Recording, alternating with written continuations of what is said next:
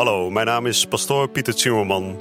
En dit is Credo, de dagelijkse podcast van Radio Maria over de catechismus van de Katholieke Kerk. Samen dringen we elke dag een beetje dieper door in het prachtige plan van liefde dat God met elk van ons heeft. Laat je inspireren en ga met ons mee op deze avontuurlijke reis door het geloof.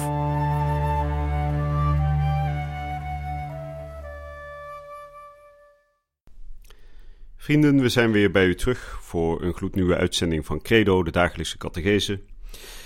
En de afgelopen dagen hebt u kunnen horen hoe we hebben gesproken over de schepping van de mens. De mens die als kroon van Gods schepping wordt gezien.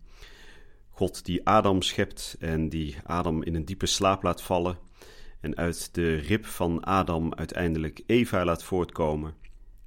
En we zien dat dit eerste mensenpaar, de voorouders van het hele menselijke geslacht zou je kunnen zeggen, dat zij in een volmaakte harmonie leefden niet alleen met God, maar ook met elkaar. Dus hun volledige open houding met uh, God, hè, met hun schepper, hun open houding naar Hem toe, maakte dat ze ook volledig open waren en zonder schaamte naar elkaar. En we weten dan ook dat voor de zondeval Adam en Eva naakt door de paradijstuin liepen, want ze hadden zich nog niks om voor te schamen. En we zullen de komende dagen horen dat hier natuurlijk een bruske verandering in optreedt in deze toestand waarin de mens verkeert, namelijk doordat ze ontrouw worden. En dat ze ingaan tegen het gebod van God. Maar voordat we daarover uh, komen te spreken, zullen we eerst nog even gaan terugblikken. Ik zal vandaag de nummers 380 tot en met 384 met u behandelen. En dan zullen we de komende dagen gaan doordringen in dat mysterieuze voorval van de zondeval. Wat betekent dat? En wat betekent het voor de mens vandaag de dag? Nou, zoals gebruikelijk zal ik ook vandaag weer beginnen met een kort gebed. We zullen bidden tot de schepper van hemel en aarde, dat hij ons hart en ons verstand opent om hem te begrijpen en om hem volledig te willen volgen. In de naam van de Vader en de Zoon en de Heilige Geest. Amen. Heer God, in het Bijbelverhaal over de schepping van de mens horen we dat u de mens hebt bestemd om te leven in een volmaakte eenheid met u.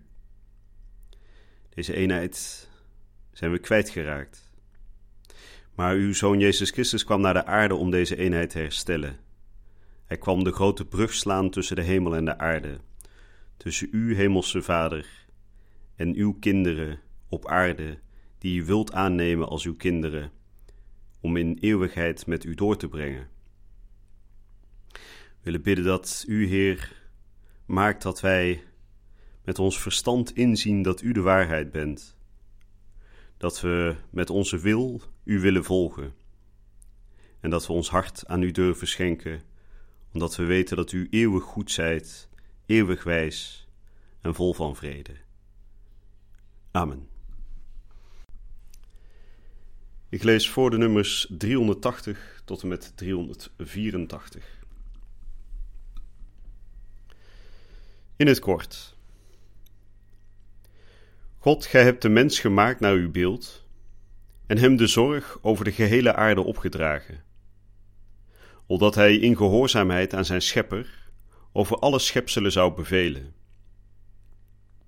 De mens is voorbestemd om het beeld van de mens geworden zoon van God, beeld van de onzichtbare God, opnieuw tegenwoordig te stellen opdat Christus de eerstgeborene is onder vele broeders en zusters. De mens is één naar lichaam en ziel. De geloofsleer stelt dat de geestelijke en onsterfelijke ziel direct door God geschapen wordt. God heeft de mens niet geschapen om alleen te zijn. Reeds bij het begin heeft Hij hen geschapen als man en vrouw. De vereniging van deze twee is de eerste vorm van een gemeenschap van personen. De openbaring heeft ons kennis doen nemen van de staat van de oorspronkelijke heiligheid en gerechtigheid van man en vrouw voor de zondeval. Uit hun vriendschap met God vloeide het geluk van hun bestaan in het paradijs voort. Nou, een wat kortere tekst vandaag, maar dat is goed, want dan kunnen we er iets langer uh, in doorgaan dringen. De catechismus vandaag begint te spreken over de gehoorzaamheid die Adam en Eva hadden in de paradijstuin voor de zondeval.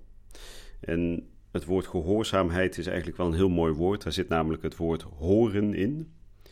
En horen wil zeggen dat we natuurlijk allereerst de stem van God horen. Dus Adam en Eva waren gehoorzaam, dat betekent ze luisterden naar de stem van God en ze volgden in alles zijn wil. En een mooi ander woord in de Nederlandse taal is verantwoordelijkheid. Op het moment dat je gehoorzaam bent, dan ben je automatisch ook verantwoordelijk. Want dan geef je namelijk antwoord aan de stem die je hoort, die tot je spreekt en waarvan je weet dat het een goede stem is. En dan zegt de catechismus vervolgens: De mens is voorbestemd om het beeld van de mens geworden zoon van God opnieuw tegenwoordig te stellen. Ja, een beetje een, technische zin, maar wat wordt daarmee bedoeld? Wij als mensen zijn geschapen naar het beeld en naar het gelijkenis, de gelijkenis van God.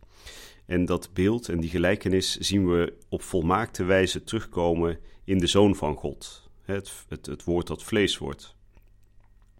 En we zijn geroepen om zijn beeld in ons tegenwoordig te stellen.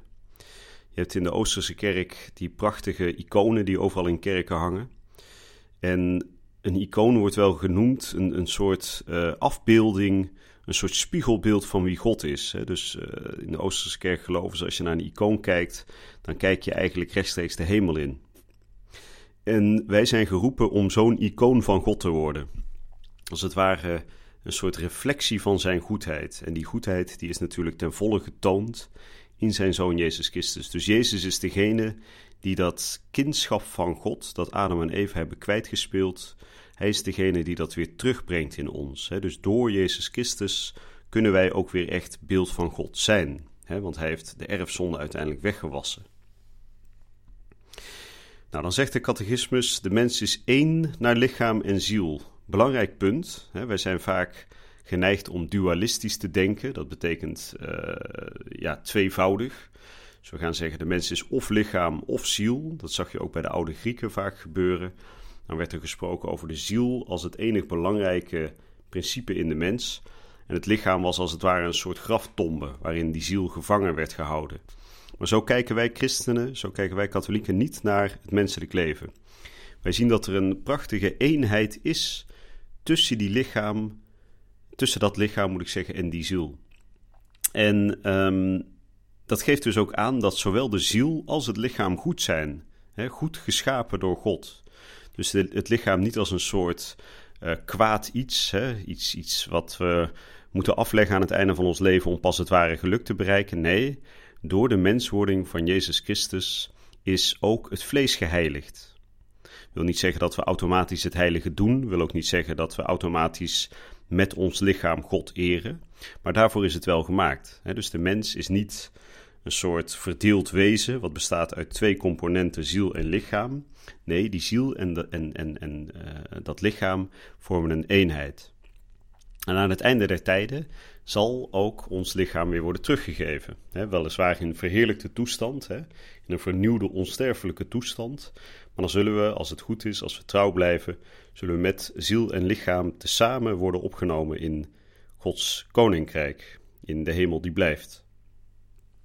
Nou, dan zegt de catechismus nog dat God de mens niet heeft geschapen om alleen te zijn. Nou, we hebben dat gehoord natuurlijk in het verhaal van Adam, die aanvankelijk alleen in de paradijstuin liep en alle dieren worden naar hem toegeleid. Hij geeft naam aan alle dieren, maar er zit onder al die dieren geen enkele metgezel in wie hij zichzelf herkent. Totdat dus de man, Adam, in een diepe slaap valt, er een rib uit zijn borst wordt weggenomen en God uit die rib Eva laat ontstaan.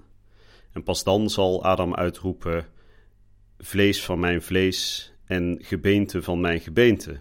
dus op dat moment herkent Adam dat er een wezen is gemaakt door God, dat op hem lijkt, dat als het ware zijn evenbeeld is, maar wat tegelijkertijd ook anders is. Het heeft ook met een moeilijk woord complementariteit. Het vult, de een vult de ander aan. De man en vrouw zijn niet hetzelfde.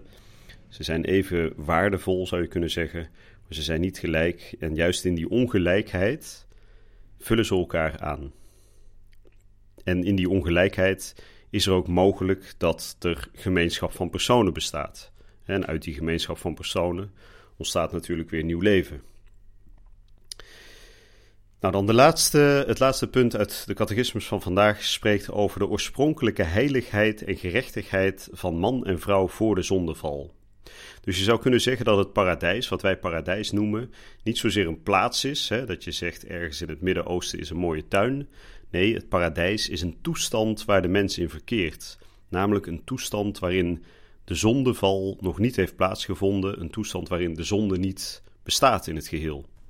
En naar die toestand wil Christus ons weer terugbrengen. dus als wij op een goede dag ooit in de hemel zouden mogen komen, dan zijn we weer in die staat hersteld waarin Adam en Eva geplaatst waren voor de zondeval. Een staat van volmaakte heiligheid, van volmaakte gerechtigheid, een staat van volmaakt geluk. Nou, alle reden om daar een leven lang natuurlijk keihard voor te werken dat we die staat mogen bereiken. En uiteindelijk ook weten dat we dit alleen maar van God als geschenk kunnen ontvangen. Ik wens u een hele goede en gezegende dag toe. En ik hoop u weer te ontmoeten bij de volgende uitzending van Credo. Je luisterde naar Credo, de dagelijkse podcast van Radio Maria over de catechismus van de Katholieke Kerk. Credo is iedere werkdag te beluisteren op Radio Maria. Maar je kunt de afleveringen ook in je eigen tempo terugluisteren op onze website, in de app of op Spotify en de andere platforms. Via de website radiomaria.nl vind je dagelijks de link om de bijbehorende teksten uit de catechismus mee of terug te lezen. We zijn erg dankbaar voor alle giften die wij mogen ontvangen. Daardoor kunnen we ons goede werk blijven doen. Draag je ook bij aan deze missie?